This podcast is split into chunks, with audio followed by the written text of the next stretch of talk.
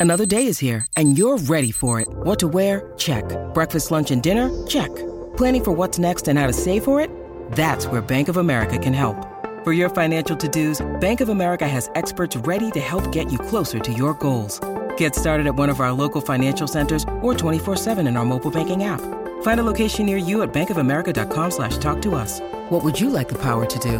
Mobile banking requires downloading the app and is only available for select devices. Message and data rates may apply. Bank of America and a member FDIC.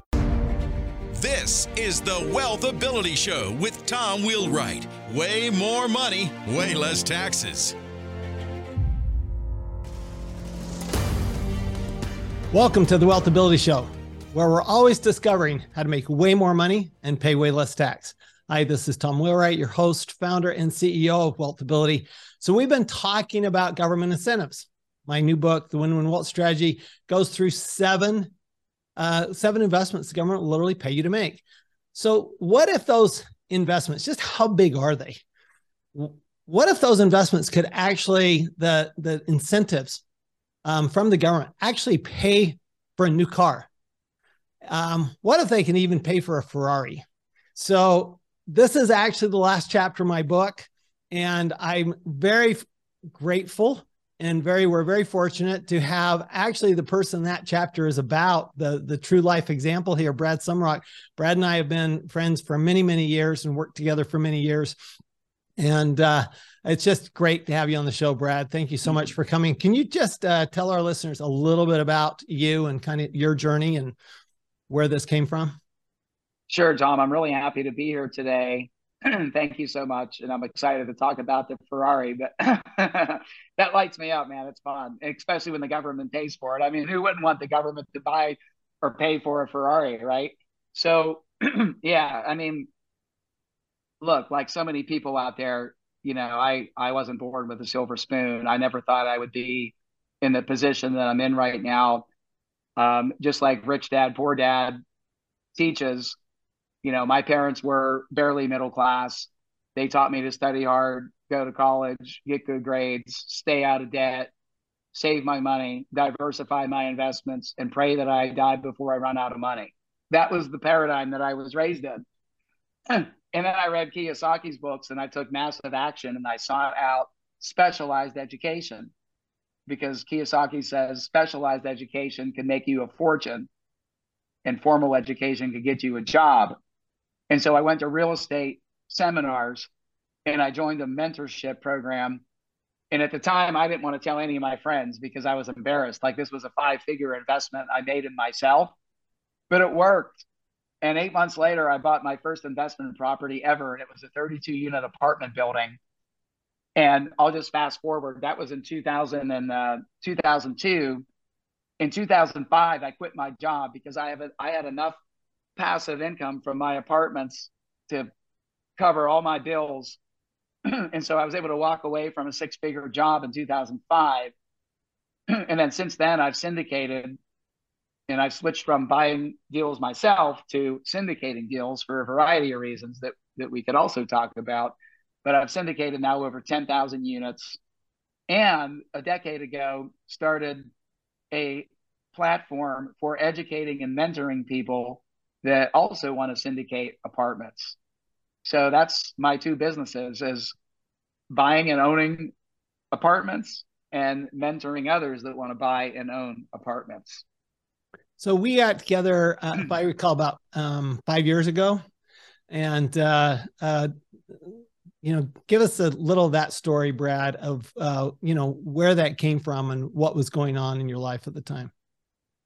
Yeah, so when we met, I was already, um, you know, a multimillionaire, um, and had focused most of my time and energy on income. So we were making a lot of money from apartments, cash flow, uh, capital gains, buying, holding, selling over a three to seven year period, multiple transactions per year. And then we also started, me and my wife also started this education platform. And that became you know, a seven and eight figure company in terms of revenue. So we were so focused on building and earning income that I took my eye off the ball on the taxes. And when I met you, we had paid a million, almost a million dollars in tax. And I even used to think because my original real estate mentor said there were four types of millionaires. And he said the first type is when your net worth is over a million. And I checked that box many, many years ago. The second type is when you have a million liquid. I check that box. The third type is when you make a million a year. I check that box. And the fourth type, he said, was when you pay a million in tax. And so I even had it in my blueprint that that was the nirvana because to pay a million in tax must mean you're making what three, four, five million dollars a year. And so, you know, as our income went, our net income was going up, our taxes was going up, but I actually felt like, well, this is normal. Like this is okay. This is the way it's supposed to be. Until I was at speaking at an event. And when I was done speaking and I shared that story, I went to the back of the room and I met this guy named Tom Wheelwright and he was like, Brad, I great presentation, but I don't ever want to hear you say again that you want to pay a million in tax and I could help you. And so we engaged and I remember it was September of that tax year. And it was September and my tax was due October 15th for the previous year. And that in those six weeks, Tom, I remember your team saved me $160,000 on, on, on a year that had already passed. You know, because for the listeners out there, and they need to know that like like October 2023, we're paying taxes for 2022. Okay, so there wasn't a whole lot we could do, but still somehow you guys found a way to save me that money. And then the next tax season that came, we paid zero, zero from 965 to zero. So why? What what what was the shift there? What did you do differently from 2017 to 2018? Well, what we did is, you know, we started investing more of our earnings or of our earned income into buildings because, you know, the depreciation loss is dictated by your financial investments in these deals. And so I was syndicating deals and taking carried interest in these deals and making income. But we were keeping a lot of our earnings, you know, in a bank or invested somewhere else in some conservative income fund or whatever. And when we started taking our earned income and putting it into buildings, our taxes went way down because our depreciation went way up. And we've been doing that ever since. Yeah. So, if you will, can you um, explain to our listeners what you mean by a syndication? Because I'm not sure everybody understands that term. Yeah. So, a syndication is a is a fancy term and basically, what it means is you're buying a deal, an apartment, just say an apartment building, but it could be anything. Okay, you could syndicate anything. But in this case, we buy an apartment building, and I'll just give you an example. If I want to buy a $10 million deal, is a rough rule of thumb. I need three million down of equity, a down payment, and then I'll get a seven million dollar loan. So a lot of people would say, "Well, Brad, I can't do that deal because I don't have the three million down, so I'm going to go flip a house, you know, or buy a duplex." But if I told you, what if I told you with that three million down payment that only fifty thousand or a hundred thousand has to be yours, and you could raise money from other people and come up with a 2.9 million that you don't have yourself. And let's say you raise a 100,000 from 29 people or 50,000 from 58 people or whatever it is. And, and what that requires is that requires, you know, networking skills or being part of a community you know, being part of a tribe where people are wanting to invest in the same asset classes you are or having access to high net worth people. And there's a lot of a lot of ways to raise capital that I could teach people. But essentially it's you're buying a building with other people's money Tom. That's what it is. You're buying a deal with other people's money but then you're getting additional profits because you're the general partner. You're the you're the managing partner and you're the one finding the deal and analyzing the deal and raising the investment and securing the debt and doing the investor relations and managing the asset managing overseeing the capex. And because you're doing that work you deserve to take a, a cut of the deal essentially a cut of the deal. you and really you make when, the deal. when you talk about a carried interest because this term has been bandied about for the last several years um, as there have been new tax proposals. They say, "Oh, we need to we need to tax carried interest differently. We don't want to tax them as capital gains. We're to tax them as, as ordinary income." So that carried interest you talk about, that's just you're taking a, part of the deal when it sells, right? Yeah. So the way we do it, and there's a lot of different ways to do it. But like the simplest way to do it is like, for example, I'll just say, look, for every dollar that comes out of the deal, and I take 20%. So I might take 20% of every dollar that comes out of the cash distribution. So if we're doing like quarterly cash distributions, I'm taking 20% of that. And then we sell, we're taking 20% of the upside.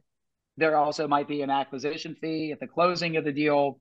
There could even be a disposition fee if you sell the deal or a refinance fee if you refinance the deal.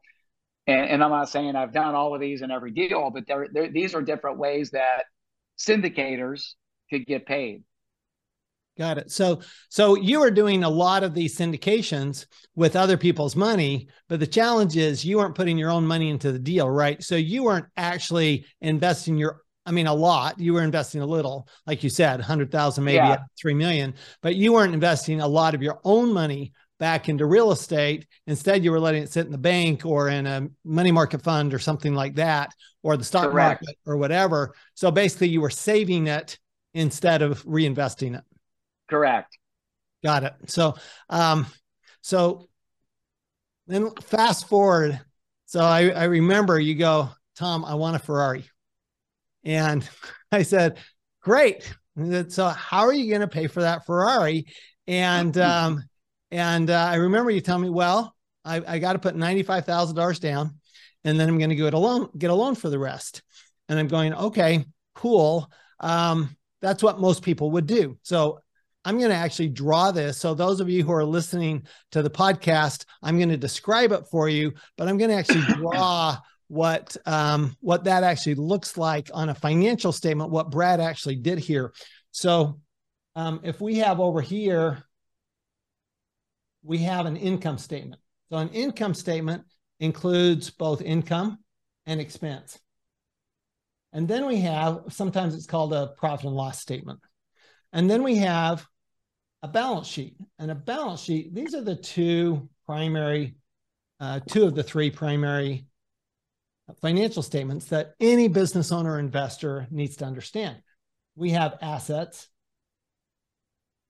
and we have liabilities. And don't worry, this is also in my book. So you can actually go to Win Win Wealth Strategy in chapter nine and actually look at the actual drawings like this. So we have them here. So you basically said, well, look, I've got $90,000, $95,000 of money saved up. This is what most people would do. Uh, they, they had to earn that 95,000. So you had to earn that money, right, Brad? Yes. Okay. And then you go, okay, then I'm going to go buy this Ferrari. And it was what, 285? Is that right? Do I remember that right? 285,000? Yes. Okay. And so that meant that you had this $95,000 of cash that what you had to do is you had to then put that down and then get a $190,000 car loan. So now what you got is you've taken that 95,000, but the problem is, is that how much your payment was what, $3,500 a month? Yes, it's about 3,500. So $3,500 a month times 12 months that means that that's $42,000. So that means that every year you are going to have to come up with $42,000 to make that payment. And so the question is, okay, so where do I get the 42,000? On top of that, the 95,000, typically we save that up, we earn it. And, and so now it's constantly, we're constantly in the hole. This is what, um, this is what the middle class does right? They actually take their income and buy a liability. I mean, a Ferrari is a liability. It's not putting money in your pocket. It's it's technically a liability. So, and this is what this is the what I call the middle class trap, right? The middle class trap is I take my money and I actually go borrow so that I can buy something, and then I'm I'm in, in hock to uh, the bank for that loan, and I'm basically a captive of that bank for the next five or seven years, whatever it is. Well, so we were talking. I said, "Well, what do you have the two hundred eighty-five thousand dollars?" And you said, "Yeah, yeah, you had the two hundred eighty-five thousand. So you could have just paid cash for that car." I said, "Well, what if you put the two hundred eighty-five thousand dollars instead of taking it and buying the Ferrari? What if you actually take that two hundred eighty-five thousand dollars and buy an apartment complex, which is what you did, right? You you actually bought. This was actually a syndication that you were doing um, called Rosemont, right? Correct. Right. Called Rosemont. And so what you did was, is you took that two hundred eighty-five thousand dollars of cash. You actually bought basically an apartment building. So let's let's redraw this, and I'm going to show you basically what happened here. This is again, this is in the book, so you can follow it, follow this. But here's your financial statements again. You've got your income statement and your balance sheet, uh, um, income and expense. Thank you. Thanks, Brad. assets. Hey, I'm paying attention. Assets and liabilities. Good, good to know. That's good to know. Okay. So you took your $285,000 and you basically said, okay, I'm going to buy a $285,000 piece of, you invested in that in real estate. But you were just, that was your investment. But again, the bank, like you were saying, the syndicator, I don't, I can't remember. Is this you, your syndication or, or somebody else's syndication? Well, it was mine with somebody else. Got it. So so you went in and you said, okay, I'm going to put this 285,000 in, but the bank's going to put in money too. Okay. But my investment's 285,000. And so you took the 285,000, bought the, the, the real estate, and the result was from a tax standpoint. So this is what's really cool. So that 285,000 produced a tax deduction. This is amazing. This is this is what happened between 2017 and 2022. It's a little bit less this year, but you actually um, got a tax deduction $260,700. I mean, based on the $285,000 investment. And that's because of that bonus depreciation, right? Right. So, so this was this is a, a benefit. So, in other other words, how, instead of having to wait to take a deduction over a long time, a long um, period, you got to take the deduction all up front.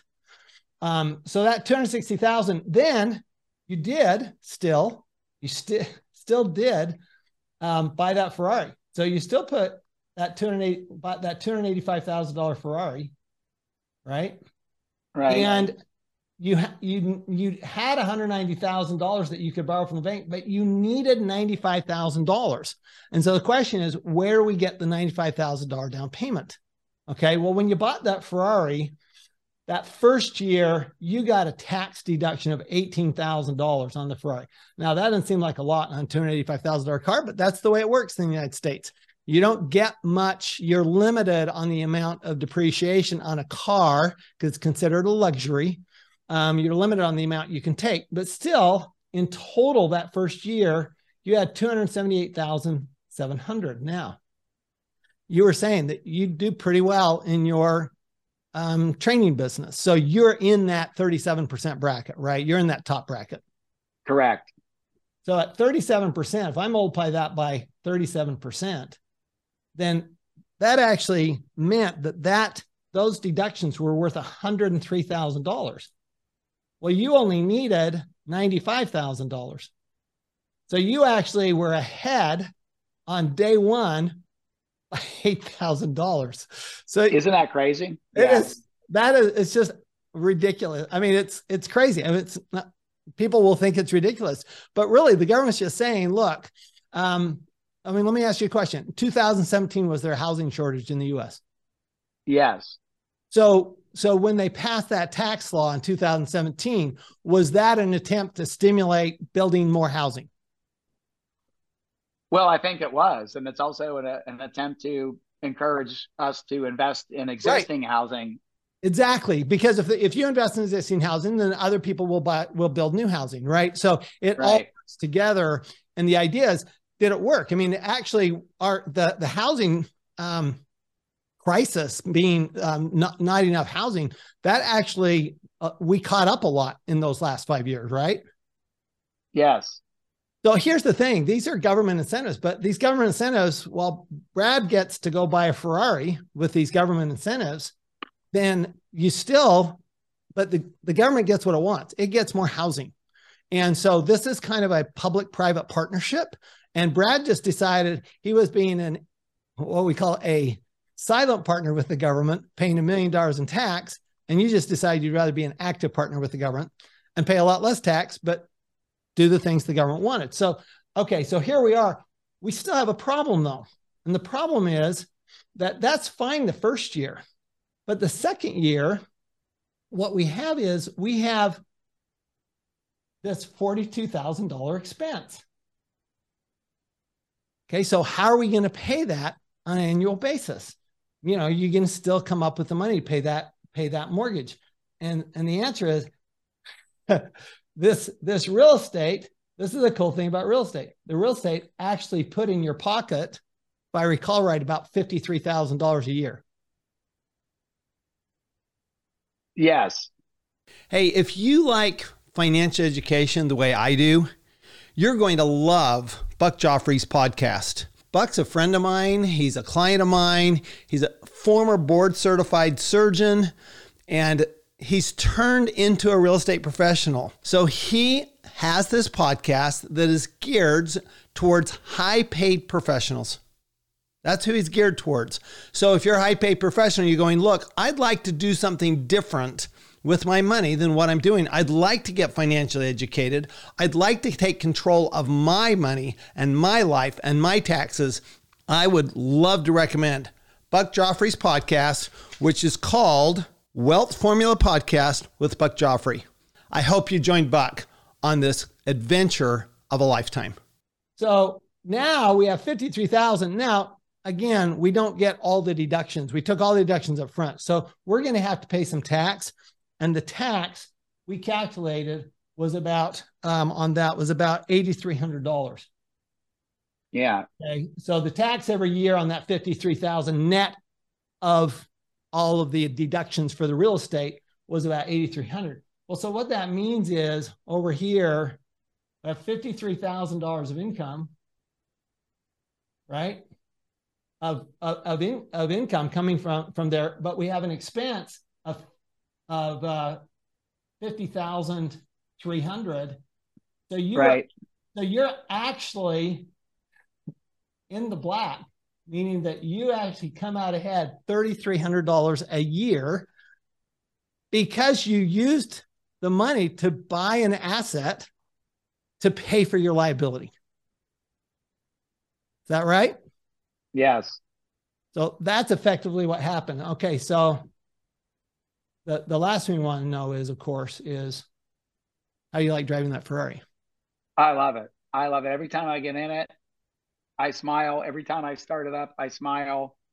I mean, look, I, Tom. I mean, I yeah, I know you didn't ask me this question, but I wanted a Ferrari for a long time, but I was afraid to be judged. I was afraid that people would think, you know, what a douchebag. He's got to be showing off, buy a Ferrari. So actually, my previous car, as you know, I, I leased an Aston Martin because it's more James Bond. It's so sophisticated, and it's a beautiful car, by the way. But it, it ain't is. no Ferrari. It ain't no Ferrari. I'll just tell you, it ain't no Ferrari. And for three years driving that Aston Martin, I wish I had a Ferrari. So when I when that lease was up, I'm like, okay, you know, the, the number of days I have on this world are not increasing, they're decreasing, and I'm going to get the car that I want. well, and, and and see, so here's the thing. What I love about this um, whole example is, all right, so we have that forty two hundred dollar payment, that uh, forty two thousand uh, uh, a year payment, and how long's that loan? I think it's five years. Five years. Okay, so after loan, five yeah. years, you own that Ferrari free and clear, right? Correct. Okay but the real estate you still own. Correct. So so while you're while you're basically break even for five years, at the end of that five years, now you got fifty three thousand dollars coming in, and you all the only expense is the tax expense, the eighty three hundred dollar tax expense. So now you've got a forty five thousand dollar positive cash flow. So basically, what you've done is you've actually because you wanted the Ferrari, and you go, okay, I want the Ferrari. Don't want to, I, I, I, I've got to find the money to do that. The government effectively gave you the money because you were willing to do what they wanted you to do. And now, not only after five years do you have a Ferrari, but you still got, but you've got $45,000 of income every year. Yeah. And that apartment building in five years will probably be worth more than when we paid for it. Now I know people listen to it right now might say no because markets are down, but it's like, look, yeah, it's temporary. Like, you know, I bought stuff in 2008 that went down in value, but it was back up in value later. So it will be worth more than we paid for it in five years. And the cash flow might even be higher than it was when we bought it in five years. And which is not typical of many cars, but used Ferraris with naturally aspirated engines actually are going up in value right now, not down, which isn't why I bought it, by the way.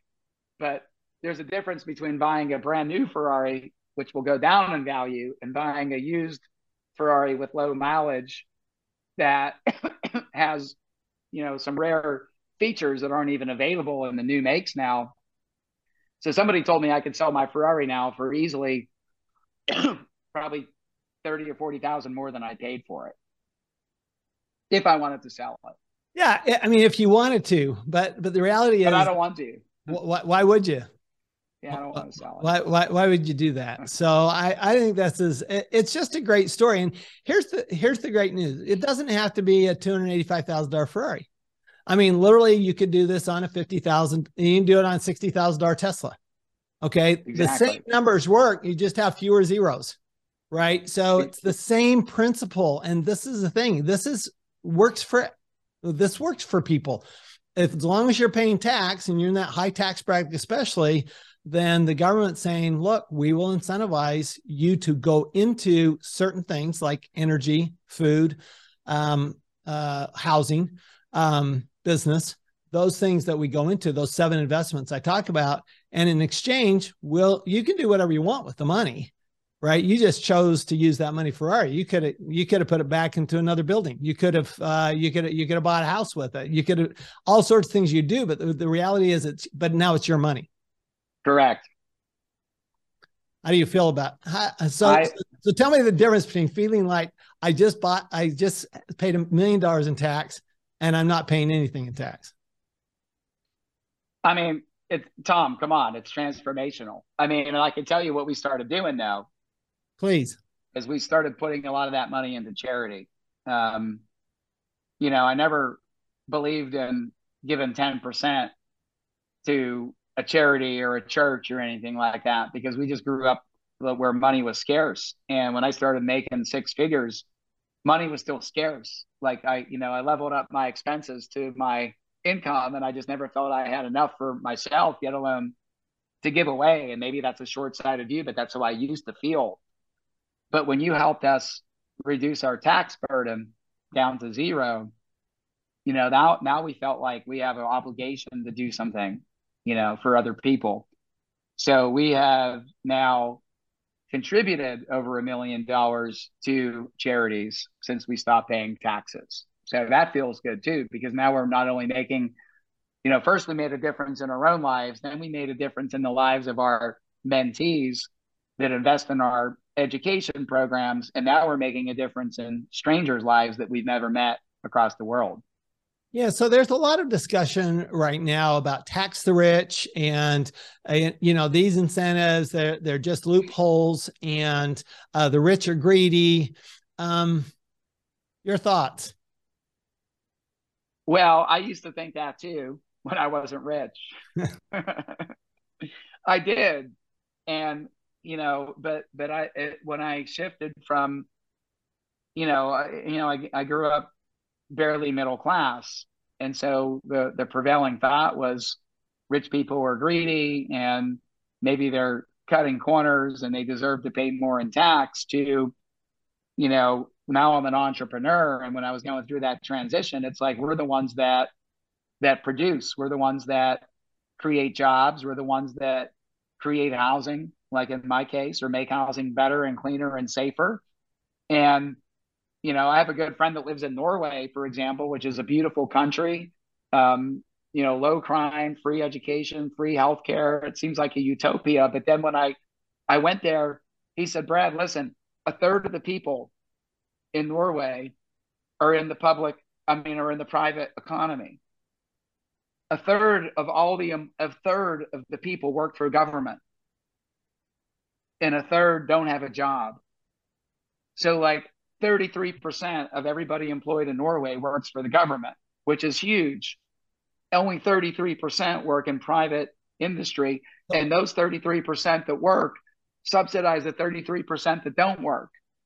He told me, he said, My sister is 61 and never had a job, but she has a house and a car. And I'm like, How does she have a house and a car? And he's like, The government gives it to her. She has universal basic income. She doesn't have to work. And she has a house and a car. Now, not a luxury house and a luxury car, but she gets free everything free income, free hmm. house, free car, free education. And and and he's in the private sector working his ass off. And he's telling me how there's no incentive to work harder because whatever he makes of 70% of it's going away. Like 70%. Wow. So we don't want to have that in this country. No, no, and and and the reality is, I mean, most countries actually, Norway maybe being a little different, but uh, most countries actually follow the same pattern: is that the government is incentivizing certain behaviors.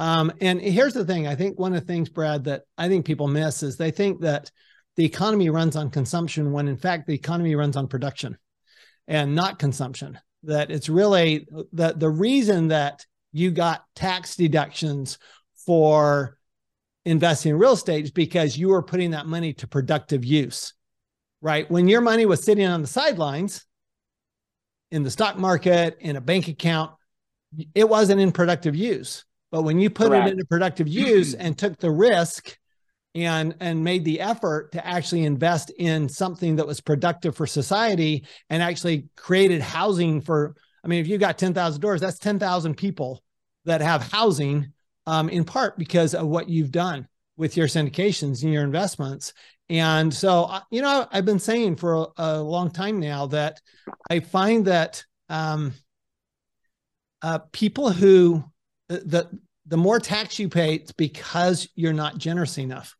um, when you're generous and you put your money back into productive use, then and and what you did to you has made you more generous. So um, if, if you would just just for a couple of minutes talk about your wheelchair charity because I I love this is uh, Brad's talked about this at his seminars and um, how many wheelchairs have you provided Central America right? We've done Mexico and uh, South Me- Mexico and Central America. Yeah. And how many and, wheelchairs? And I mean, I, I can't think of the number, but a, a, a wheelchair right now is about two hundred dollars plus or minus. And well, here's what I can tell you: in the last six months alone, we contributed three hundred fifty thousand dollars. So that's like over seventeen hundred wheelchairs, and that's in the last six months. Wow! So in the last four years, it's probably been, you know, five thousand wheelchairs and every wheelchair changed the lives of not only the recipient of the chair but the caregivers but the caregivers and a lot of these poor areas of mexico nicaragua guatemala ecuador that we've been to the people getting the chairs are really poor you know the chair might be $200 and that might be literally like a monthly or a quarterly income annual income you know, maybe they make two hundred dollars a month or less. So for them to get that chair, it's a big, big deal. And that's why I decided to back this charity because my mom passed from Alzheimer's and I thought about contributing to that. But like, I don't know where the money goes. You know, I don't know how much of that actually goes toward research and the patients versus the organizations. And look, I get you need to keep the lights on and you need to have a staff. But the thing I liked about the wheelchairs is that it was a volunteer organization. The people doing it did not take a salary. They all did it out of volunteering and the goodness of their heart. And they're all entrepreneurs that I know, by the way, people that I know and like. And they started this wheelchair foundation called Chair the Love, C H A I R, C H A I R, The Love. And they're all volunteers. There's no overhead and maybe now they have like one employee because it's it's getting bigger and they need somebody to admin it. But like, you know, you send 150 bucks. It used to be 150 bucks a wheelchair. Now it's maybe 200. But you could change five lives with a $200 donation. Why is it five? Well, there's the recipient and the caregivers. So on average, the wheelchair is changing five lives. It's giving somebody the gift of mobility. Um, when we go to these countries and we put the people into their new chair to tie it back into the Ferrari, I always tell people, how do you feel? Oh, I ask them, how do you feel now that you have a new chair? Or some people, it's their first chair ever. And I say, how do you feel? And one guy said, and it's red, by the way, it's a red wheelchair with black tires and he said, "I feel like I just got a new Ferrari." That's awesome. That is.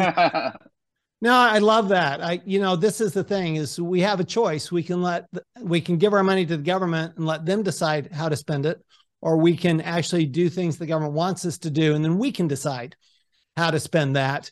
And and I just think that I, I love I love that charity. I love what you're doing with the wheelchairs, and I love that what you found is that allows you to be more generous um, because you have more more resources to be more generous with. So, um, so if you could give like two or three just quick pieces of advice to people who are thinking about, okay, I want to be more productive. I want to I want to do something productive, doing something the government wants. What would you tell them? Well, look, I mean, there's a, you know, the advice I'm going to give is what I do for myself. Okay. And one is there's a lot of ways you can make money. You know, I prefer apartments for uh, for a lot of reasons. And and but the first thing I would say is invest in yourself. The best investment you're going to make is yourself. So if you're listening and you have a job and you went out of a job, or maybe you went and got a degree or two or three, and you still find yourself in a rat race situation or spinning your wheels or you know experiencing burnout um, which are what a lot of my friends that are still in the corporate world, you know, are feeling, or just feeling unfulfilled and unsatisfied, or feeling like you you should have done more in your life than you've achieved. You know, the the first thing is there's still hope for you, but you got to invest in yourself. Some people stopped investing in themselves since the university days, or they go to continuing education for their job.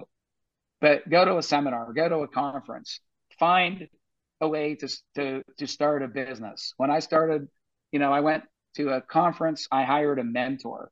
So specialized education and mentorship are powerful. Proximity is power. You become like the people you spend most time with. So if you're spending time with people that are miserable or that are unfulfilled or that are, you know, working paycheck to paycheck, and that's your circle of friends, it's hard to break out of that. So you need to invest and put yourself in a different room. Put yourself in a room, go to a mastermind, go to a conference, find other people that are doing big things and learn and be inspired by them. Okay. And that's what we do for apartments. People that come to our trainings, Tom, you've seen it. They come with no previous experience, or maybe they're flipping houses or doing small deals. And now they're around people that are doing big things. You know, we're buying big deals, you know, 100 unit plus deals for first time students, and we're buying big deals and we're changing lives, not just our own. Yes, we are changing our own, but then we're changing the lives of our investors and we're changing the lives of the communities. So you got to invest in yourself, invest in mentorship, get in the right room, and take action. Like that's that's the biggest thing I could say is take action, get educated, and take action. I love it. I love it. So, um, thank you, uh, Brad Sumrok, uh, Sumrok Family uh, Multifamily Mentoring, correct? Yes. Some yeah. Well, my and and where? Yeah, my, what's your what's your website? Where do we where do we get more about you?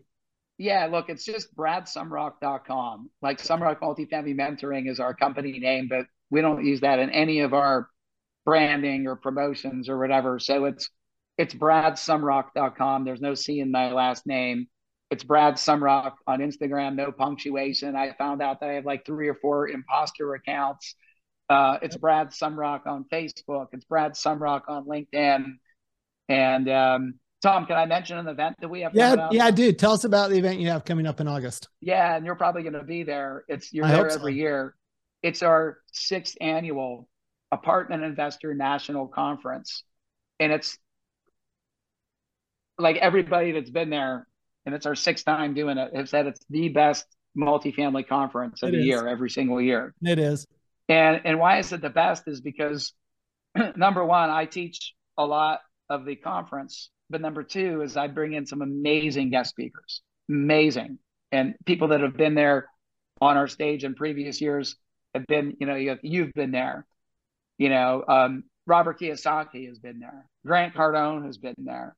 Um, Ed Mylett has been there. Daymond John has been there. You know, Jesse Itzler has been there. He's a billionaire. Okay. So we've had some really big name people. And so not only are we teaching concepts about apartments and syndications, but we're teaching concepts about business, about entrepreneurship, you know, about success. And when you combine those two, when you combine what I know and teach with apartment syndications, with some of the advice that we get from people that are worth hundreds and hundreds of millions of dollars that are two or three levels above many of us, it's just the it's just the most powerful event that exists on the planet. Well, I love it. I love it. So again, the dates are August 25th, 6th, and 7th, Dallas, Texas. There you go. August 25th, 6th, and 7th, bradsumrok.com. Thank you, Brad. Thank you, everybody. Um, it, a little lighthearted talking about uh, how to get the government for, to pay for your Ferrari, but it's really the culmination of understanding how um, how critical reducing your taxes are to giving you some freedom in your life, whether it's freedom to go uh, um, do charitable causes like wheelchairs in Mexico and Central America, whether it's freedom to do things for your family, whether it's freedom to do things for others. That's what it's about. And uh, just remember when you actually do things that the government incentivizes you to do, you're always going to make way more money and pay way less tax. We'll see y'all next time. You've been listening to the Wealth Ability Show with Tom Wheelwright. Way more money, way less taxes. To learn more, go to wealthability.com.